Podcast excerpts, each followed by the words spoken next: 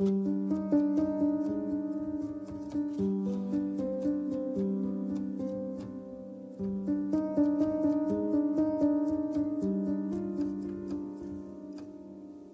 single photo is recognizable.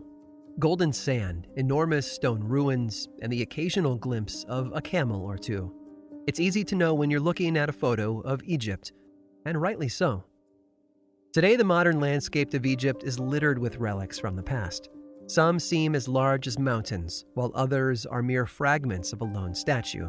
But no matter their condition or size, these remnants from ancient Egypt keep the memory of that kingdom alive thousands of years after those people lived and died there in northern Africa. And the modern nation of Egypt knows this all too well. More than just about any other country in the world, Egypt invests heavily in uncovering its past. Its tourism industry is focused almost exclusively on those fragments of another world. Every year, there are dozens of TV episodes filmed there, and one glimpse at Egyptian currency will tell you the same story. The temples, monuments, and ancient artwork of their ancestors are cornerstones of who they are today. What we hold on to tends to define us, whether it's a precious object or a specialized skill. The things we cling to and never let go of often end up becoming part of who we are. And most of the time, that's not a bad thing. There's nothing wrong with having pride in our culture or putting our past accomplishments on a pedestal. But even the darker parts of life have a way of sticking around, don't they? The fragments of past failures, painful topics from a nation's history, loved ones taken too soon. There are some things we'd all like to forget, and yet they manage to hold on, like unwanted house guests. And few places in American history have been more defined by their past than one East Coast city, whether serving as a stage for violent conflict or a deep well of creative expression. Its legacy cast more than a few shadows along the way. And I want to take you there. But be warned, because in Baltimore, that dark past has stayed remarkably close to the present. I'm Aaron Mahnke, and this is Lore.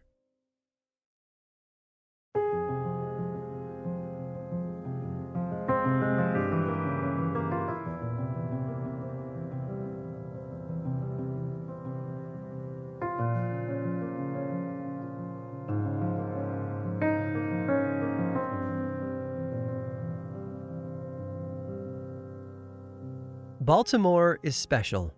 Granted, your list of reasons might be different from mine, but I hope we can all agree that Baltimore is a special place. Some of that specialness comes from its roots. Over the years, you've heard me give background on a good number of colonial settlements, and all of them seem to follow the same script. Europeans arrive in the New World, discover the perfect patch of land to settle down, and trick or force the native inhabitants out in order to do so. And most of the time, that's how it went. But Baltimore is different. Yes, it's true that Native Americans had lived in the region as far back as 12,000 years ago. But by the time the first Europeans were sailing into the Chesapeake Bay, no one was living on the land that those settlers would claim. And what they found there was an incredible natural harbor with deep waters and miles of shoreline to build along. Europeans of various origins had explored the Chesapeake Bay in the decades leading up to the early 17th century. But in 1632, the English crown granted an official charter for a new colony to be called Maryland. Various communities were set up along the western side of the bay over the next few decades, building up to Baltimore County, which was established in 1659. Interesting side note the name Baltimore comes from the owner of the Maryland Charter, Cecil Calvert, a British nobleman who served in the Irish House of Lords. His estate in Ireland was called Baltimore Manor, and Cecil himself was the second Baron Baltimore. But ironically, he never once stepped foot in the county or city named after him. The city of Baltimore was officially founded in 1729, but history is never black and white. It's more of a sliding scale of various shades of gray. So, while, yes, that's the date on the record books, people were living and working there for many years before. And just about every aspect of life in Baltimore centered around the bay, including moving goods in and out of its many harbors. In fact, through the late 1700s, Baltimore grew into a powerhouse for trade and shipping, which is why, when the British decided to cripple American trade in the lead up to the War of 1812, they set their sights on Baltimore, and a number of previous victories gave them the confidence that they could win, including the burning of the White House. So, when the British sent thousands of troops to Baltimore's eastern border, as well as ships coming into the harbor from the south, they assumed that it would be an easy fight. When they arrived in September of 1814, though, they learned that the Americans had been very busy getting ready to protect themselves. And at the center of that defense was Fort McHenry. This was a thoroughly American fort, built just 16 years earlier, with every modern military tool at its disposal and the 1,000 troops inside were ready to defend their country. In fact, every morning they would raise a massive 42 foot long American flag over the fort, as if they were taunting the invading forces. And then the battle began. While the British troops on land began their assault of the city, the ships in the harbor fired round after round at Fort McHenry. For over 25 hours beginning on September 13th, experts estimate that roughly 1,500 cannonballs and mortar shells were launched at the Americans inside. But when it was over, only five of the soldiers had been killed, three of whom died in the same explosion when a cannonball destroyed the bastion they were all stationed within.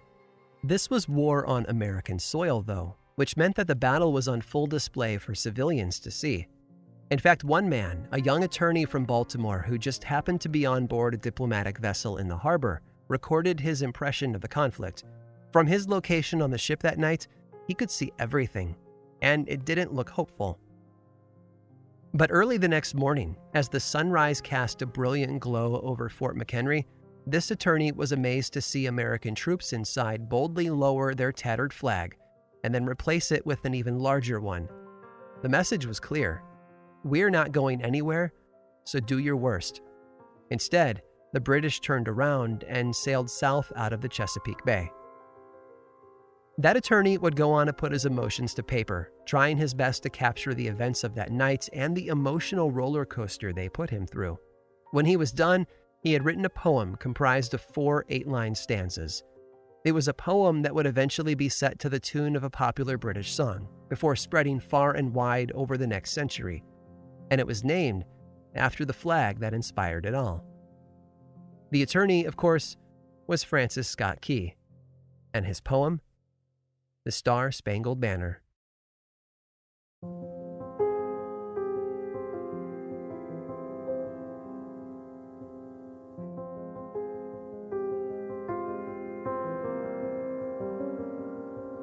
They say that misery loves company. And if that's the case, Three centuries of events in Baltimore have offered plenty of companionship. From military conflicts to large scale epidemics that took the lives of thousands, Baltimore is all too familiar with misery. And Fort McHenry has remained at the center of much of that activity. After serving to defend the city and harbor around it during the War of 1812, the fort remained in active use for decades. But it was during the Civil War that it would take on a new purpose a military prison as the Union forces did battle with the Confederates, oftentimes they would take prisoners, and rather than transport those prisoners with them as they marched, they would be sent north to forts that saw less action. It brought places like Baltimore, Delaware, and New York into the conflict in a unique way and left a mark on each of those structures. And Baltimore's Fort McHenry is no exception. But the fort became the home to more than just prisoners of war. Local officials who were sympathetic to the Confederate cause soon found themselves behind bars there as well. The mayor of Baltimore was one of them, as were a large number of newspaper owners and city council members, and a man named Francis Key Howard, the grandson of Francis Scott Key. During World War I, the fort became a hospital, offering over 3,000 beds to patients in need of treatment. And then, just as the war was coming to an end, the world found itself facing a new challenge in the form of a deadly influenza outbreak. Many of the sick in Baltimore were treated at the hospital inside the fort, but ultimately over 5,000 people died.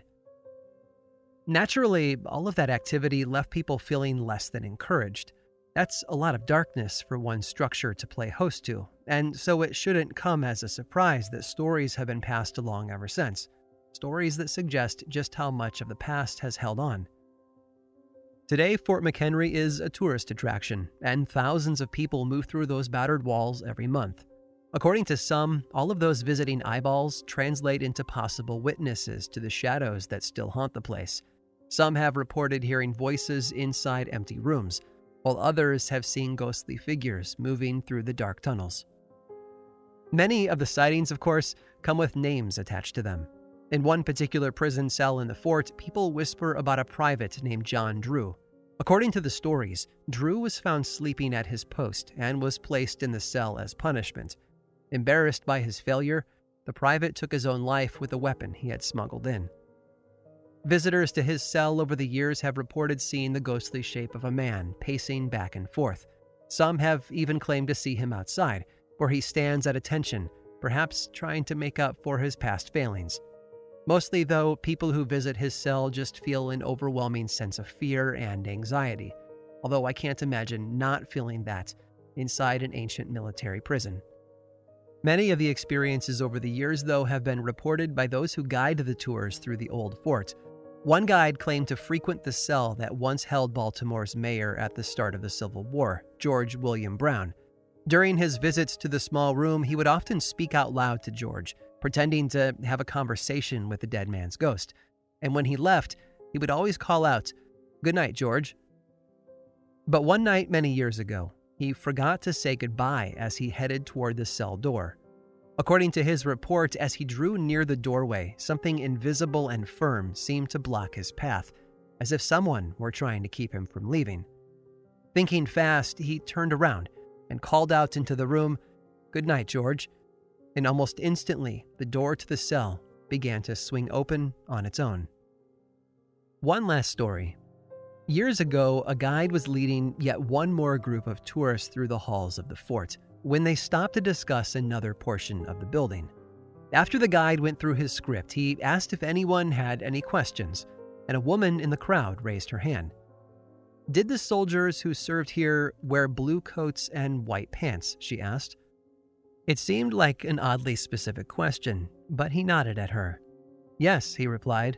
They certainly did. And then, feeling curious, he asked the woman how she knew that, assuming she had done some research before visiting the fort. Because, she answered, while you were talking to us, a pair of soldiers dressed just like that appeared right behind you.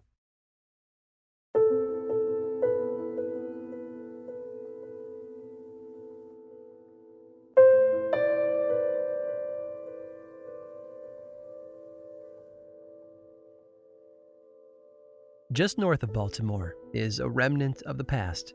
It's a house, although once you see it, the word house sort of fails to capture everything about it. In reality, it's everything you might expect from an 18th century English manor. In fact, when construction was completed on it in 1790, this house was the largest private home in the country. And it stands on old land, too. The property originally belonged to a relative of Lord Baltimore, but a couple of generations after that man's death, it was all sold to a tobacco farmer named Charles Ridgely. Within a few years, Ridgely expanded his holdings to roughly 15 square miles and then built a thriving business around it. After his death in 1772, his son, also Charles Ridgely, took control and added even more. And then in 1783, he started building Hampton Manor, Little did he know, though, that he would barely get to live in it. Within a year of its completion in 1790, Ridgely was dead, and with no son to inherit the place, his will passed it on to a nephew, Charles Carnan, but with one stipulation. Carnan had to change his last name to Ridgely. I honestly doubt that he gave it much thought, though, because the nephew took ownership of Hampton Manor almost immediately. But it was a house that began with death. Aside from Charles Ridgely's untimely death in 1790, there had already been another. Just three years before that, the head carpenter on the Manor House project rode his horse into a nearby stream, but misjudged the water level and tragically drowned. Sadly, more deaths would follow. It seems that the new Charles Ridgely, the lucky nephew, had an unhappy home life. His wife Priscilla suffered from some mixture of depression and anxiety, and kept to herself in a room upstairs. Stories about her often paint her in a horrible light, making it seem as if she was a bad person for refusing to join the family downstairs. But mental illness is real for a lot of people, and while it can often feel like a curse, it's not inherently bad. Priscilla, though, passed away in April of 1814, just five months before the British attack on Fort McHenry. Charles lived for another 15 years, though, during which he served as the governor of Maryland before retiring in 1819. But it was a later governor who would leave a dark mark on Hampton Manor. In 1866, Governor Thomas Swann took office just as his daughter Signet was recovering from what was most likely tuberculosis. Thinking that the fresh air and open space of Hampton Manor would help her recover, the Ridgelys invited her to come and stay for a time. And for a while, it seemed to work. Then one day, Signet took a turn for the worse. Legend says that the lady of the manor, Eliza Ridgely, decided that the young woman simply needed cheering up, and so she threw an elaborate party. But when Signet failed to attend that night, a servant was sent to check on her. They say she was found dead in her room, slumped over at her dressing table. Ever since, there have been sightings in that room of a ghostly young woman. She's never violent or intrusive, but more of a grainy, silent film played on repeat. Whoever the figure is, though, she is always described as wearing a ball gown. Sometimes she's been seen walking through the room, while other times she's been seated, as if getting ready at a low table. All told, seven generations maintained the house and property, all the way up to 1948. But it was in the 1920s when one final mystery appeared at Hampton Manor. As the story goes, a woman was traveling through the East Coast on a mission to see as many of the old historic homes as she could, and when she reached Baltimore, she was told that Hampton Manor was worth a visit. Upon arriving, she knocked and waited for a reply. After a long moment, the latch turned and the door opened to reveal an older man dressed in the formal attire of a butler. The man, who introduced himself as Tom, informed her that while the owners were not at home, he would be more than happy to give her a guided tour, so he invited her inside. And from what I've read, it was a fantastic tour. The pair moved slowly from one room to the next, giving her time to admire the antique furnishings, the vaulted ceilings, the artwork, all of it. And every step of the way, Tom was ready to tell her a new story about that space, or the people who live there. In fact, Tom might have been the best guide she could have hoped for. When the tour was over, she went on her way, but so thoroughly enjoyed the house that she decided to call the Ridgelys on the phone and thank them for the tour. The butler, she told them, was quite possibly the best tour guide she had ever met. But we don't have a butler, Mrs. Ridgely told her. In fact, we haven't had one for years. The young woman assumed that there must have been a mistake, so she explained how she had been taken on a tour of the house and heard so many of the forgotten stories from its past. And then she described the butler, hoping that it might jog the older woman's memory. Ah, yes, Mrs. Ridgely replied. That would be Old Tom. Yes, he was the butler, but we haven't seen him for such a long time. Old Tom, you see, had passed away 30 years before.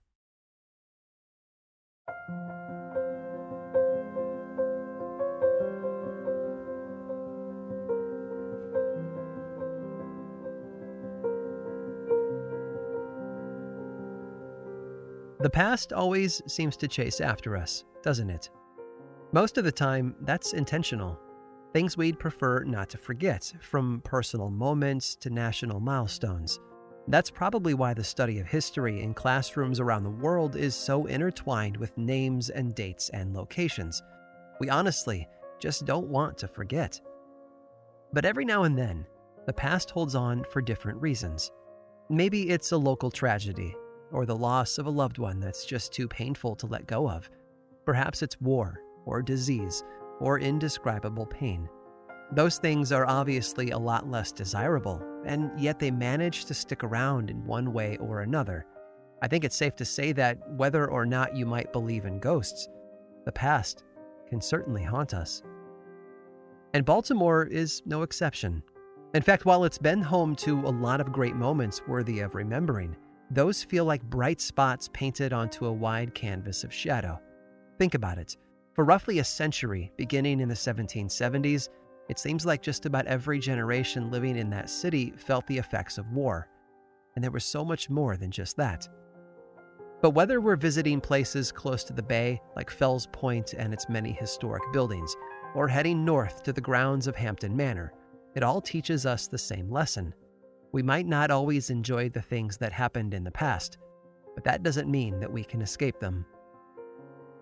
I mentioned earlier that the master carpenter who designed and built Hampton Manor, a man named Jehu Howell, tragically died before the house was completed. It's said that he was paid up front, and part of that payment came in the form of rum, which admittedly might sound equal parts odd and delicious to most of us. The fact was, for a very long time leading up to the Revolutionary War, rum was the leading export coming out of the American colonies.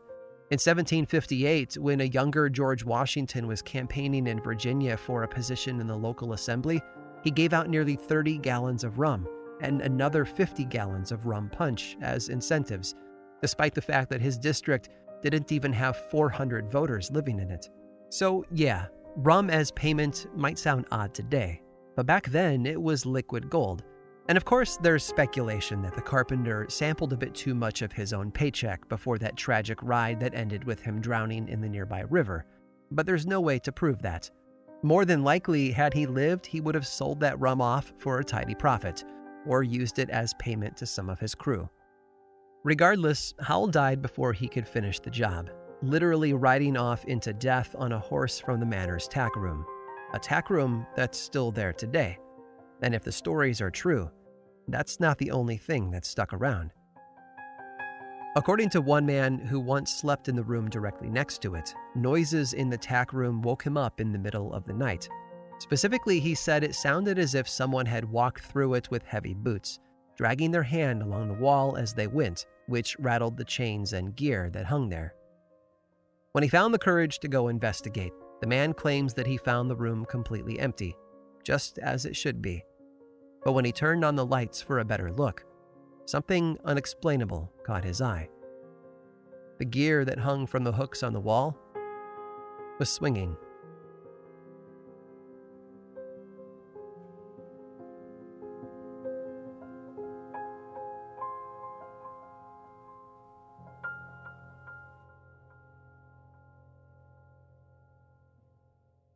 Baltimore is an old city with a rich past, but not all of it is about war and country estates. In fact, few cities in America can claim to be the home to more influential artists over the years, and one of them has left us with quite the mystery. Stick around after this brief sponsor break to hear all about it. This episode of Lore was made possible by Best Fiends when you finished binging the latest riveting podcast on your list, there's always one more lingering question staring you in the face. Now what? If you're like me, your brain needs a break, and that's when I like to clear a few levels on Best Fiends. Best Fiends is the infamously impossible to put down puzzle game with over 100 million downloads and counting. It's free to download and has literally millions of five star reviews on the Apple App Store and Google Play. I've been playing it for a good while now, and I've passed well into the 850s with a nice stable of level 20 characters. And since Best Fiends updates their game each month with new levels and events, it never gets old. Who doesn't want that during a time that's a bit more monotonous? Look, we all love a good challenge. Best Fiends gives you over 5,000 of them. More levels, events, and challenges are added all the time, which means you don't have to choose between binging and boredom. In fact, you might find yourself wondering how you ever found the time for a dull moment before. Download Best Fiends free today on the Apple App Store or Google Play. That's friends without the R, Best Fiends. This episode was also made possible by Squarespace. Have you ever poured your heart and soul into something new and then struggled to give it a public home, a home that lives up to just how awesome your creation really is? I can honestly say, been there, done that. That is until I discovered Squarespace. When I launched Lore over five years ago, I used Squarespace to build it a home. I was able to make my ideal website with easy editing controls to manage all of my specific needs, and the results speak for themselves. Seriously, head over to lorepodcast.com to poke around and see what I mean. And five years later, it's still exactly what I need. I honestly can't imagine doing it any other way. Squarespace has a huge library of beautifully designed templates, powerful e commerce features, free hosting, and award winning 24 7 customer support.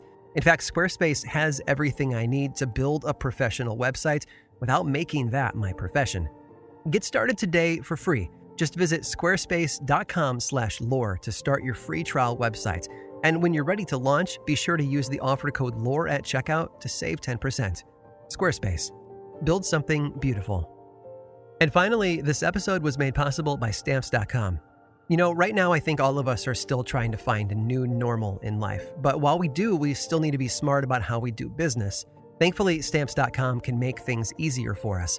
Thousands of small business owners have recently discovered the benefits of stamps.com. They've been able to keep their businesses running and avoid the crowds at the post office. With stamps.com, you can print postage on demand, 24 7, right from your home or office for any letter, any package, any class of mail, anywhere you want to send it.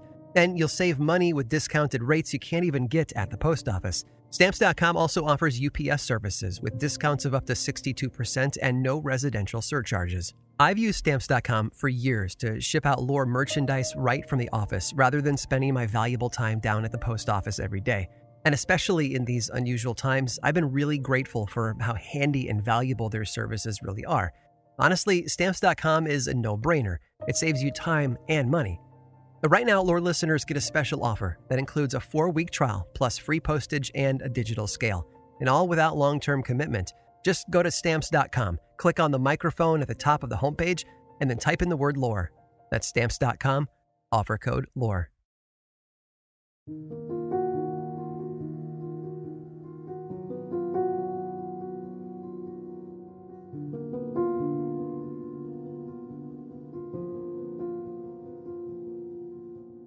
Baltimore might be home to shadows, but over the years, a number of bright spots have appeared. Musicians Billie Holiday, Frank Zappa, and Tori Amos all called the city home. Abolitionist leader and social reform giant Frederick Douglass was born there as well. And the printed page has forever been altered by sons and daughters of Baltimore, including F. Scott Fitzgerald, Upton Sinclair, Tom Clancy, and even David Simon, the creator of The Wire.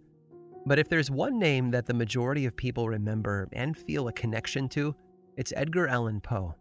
Although Baltimore wasn't his place of birth, it was certainly the stage that much of his career played out on, and the location of his untimely death. But Poe is a deceptive figure. Today we see him as one of the pillars of American fiction, a legend in the world of horror and mystery stories, and rightly so.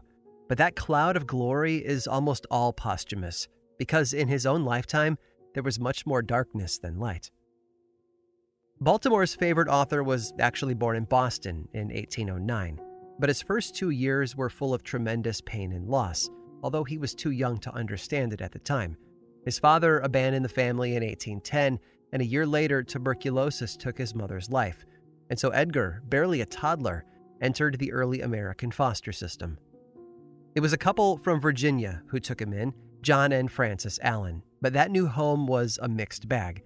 Yes, his physical needs were taken care of, and he wasn't at risk of living on the streets. But John Allan was an angry, verbally abusive man who seemed to use his financial support of the boy as a tool of manipulation. It would be great to say that Edgar Allan Poe was born a writer and that he did nothing else but scribble down stories all through his childhood, but there's no proof of that. The fact is, it doesn't seem clear that he knew what he wanted to do with his life but life itself was slowly providing him with all the darkness he would need to fuel his later career. Over the course of the next two decades, tuberculosis would return to take the lives of both his brother Henry and his wife Virginia. His adoptive father would pass away and leave Poe absolutely nothing in his will, and he would fall into debt and be used and abused by publishers. His was a life of sorrow, but if you've read any of his work, you probably already assumed that.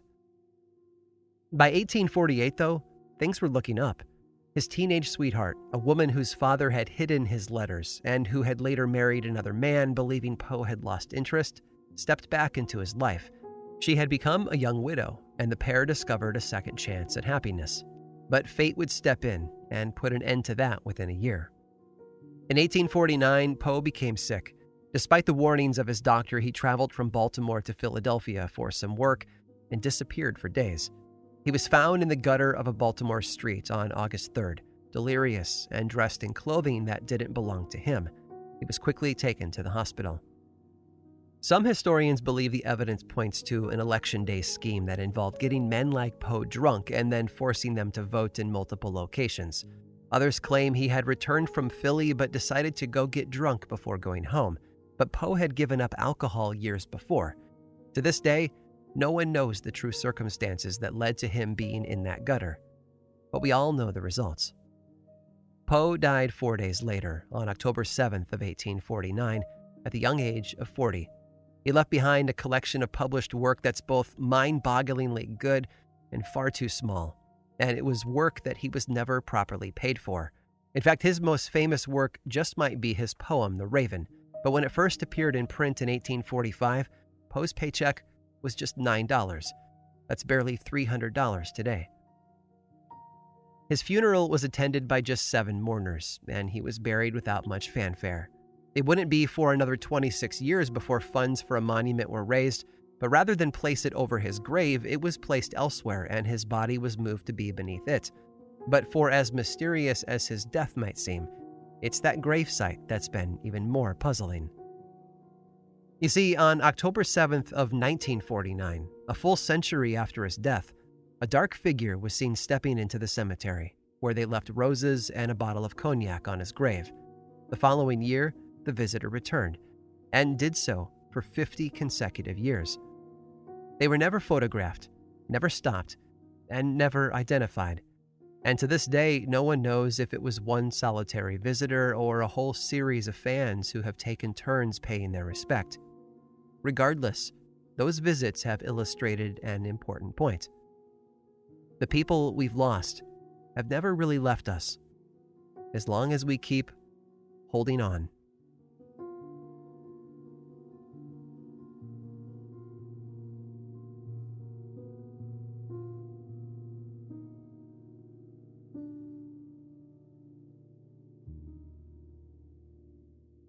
This episode of Lore was written and produced by me, Aaron Mahnke, with research by Michelle Muto and music by Chad Lawson.